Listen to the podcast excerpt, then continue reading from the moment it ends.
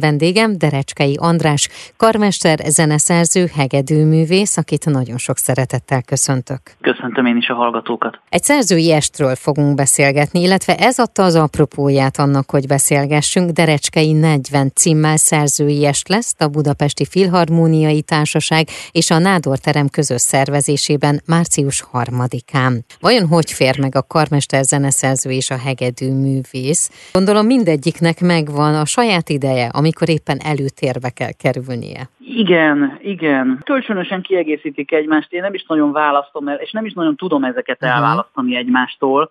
Tehát folyamatosan segíti egymást a három oldal. Én, amikor karmesterként egy partitúrát elemzek, tanulok, akkor is a zeneszerző fejemet sem tudom kikapcsolni, szinte együtt komponálok csomó esetben, amikor már annyira behatóan ismerem a partitúrát, és sokat foglalkoztam vele, hmm. akkor szinte úgy érzem, hogy együtt komponálom a szerzővel. Ismerem azokat az akadályokat, amikbe egy zeneszerző beleütközik, ismerem azokat a megoldásokat, ahogy ezeket kikerüli. Bizonyos gondolkodásmódba is azt hiszem, hogy könnyebb belehelyezkednem, mint másnak. És ugyanakkor a, nyilván a hegedűs énemet sem tudom kikapcsolni, hiszen hat évesen kezdtem, teljesen az életem része. Uh-huh. Azt hiszem, hogy többet is követelek talán a vonósoktól, hiszen, hiszen jobban értek azokhoz a hangszerekhez, de ez általában meghálálja magát, uh-huh. hiszen a vonós szekció adja a szimfonikus zenekarnak a gerincét, kifejezetten vonós zenekarokat is szoktam irányítani, és általában jó a munkakapcsolatunk, meg tudnak ők is bízni bennem szakmailag, bele tudják engedni magukat jól. Aztán persze nekem a hegedülés az háttérbe szorult 2012-es baleset uh-huh. után, és inkább ilyen projektszerűen történtek fellépések, de a tavalyi év során 2022-ben Igen. nem tudtam nemet mondani, amikor a Budapesti Fesztivál zenekar művészei megkerestek engem, hogy muzsikáljunk együtt az ő egyik kamarakoncertjükön. Úgyhogy ez iszonyatosan megtisztelő volt, és hát természetesen nem tudtam ezt visszautasítani. Úgyhogy időről időre azért előfordulok hegedűs minőségben is. Most ugye március 3-án lesz a Derecskei 40 szerzőies, tehát a Budapesti Filharmóniai Társaság és a Nádor terem közös koncertje.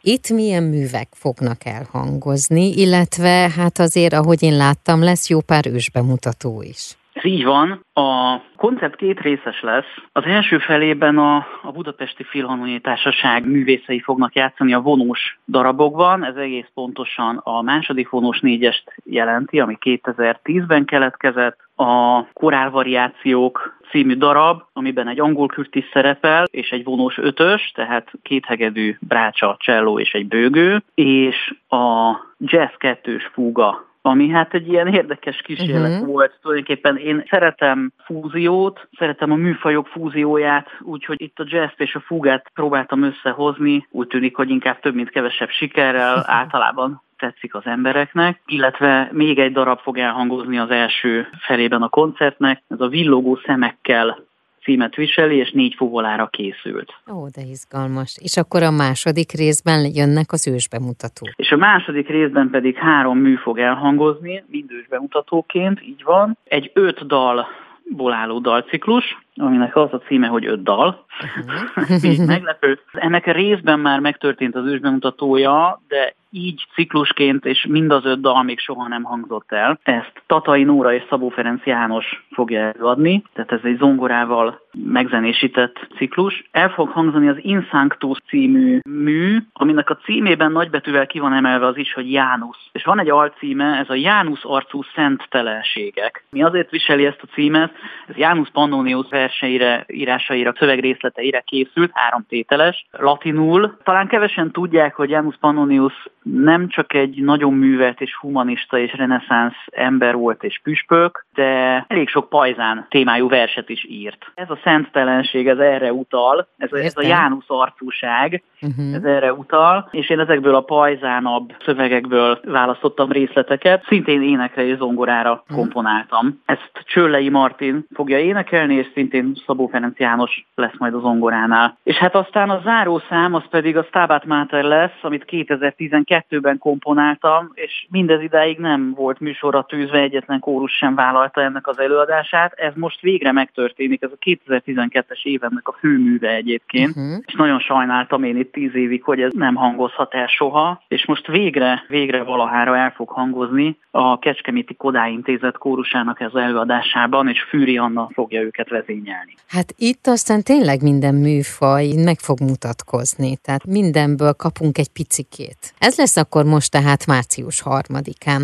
És mi fog még történni 2023-ban? Lengyel duó francia turnéján hangzik el öt alkalommal Balkanoid című művem. Ki tudja, hogy még 2023-ban hova viszik el a darabot, de hát nekik tényleg rendszeres fellépéseik vannak, úgyhogy az biztos van várható, illetve márciusban még 13-án Szolnokon és 21-én Szegeden lesz a Két erdélyi népdal című női kari művemnek az ősbemutatója a Szolnoki Bartók Béla női karral és Kisboldizsár barátom és kollégám vezényletével. Úgyhogy ezek azok, amik biztosak, illetve aztán Zenakadémia zenekarával fogok dolgozni, és hát további komponálni uh-huh. valók, ötletek vannak, amiről én nem szeretek előzetesen beszélni, Jó. de mindig tele van tervekkel, aztán ki tudja, hogy mi valósul meg belőlük, uh-huh. és minden, és Jó, nem, érthető. nem szeretik a zeneszerzők, hogyha számon kérik, hogy na de hát ígérted, hogy lesz a, az űrhajózásról egy szimfónia, és mégse készült el. Az andrásderecskei.com oldalon viszont megtalálják majd, hogy pontosan milyen koncertek lesznek,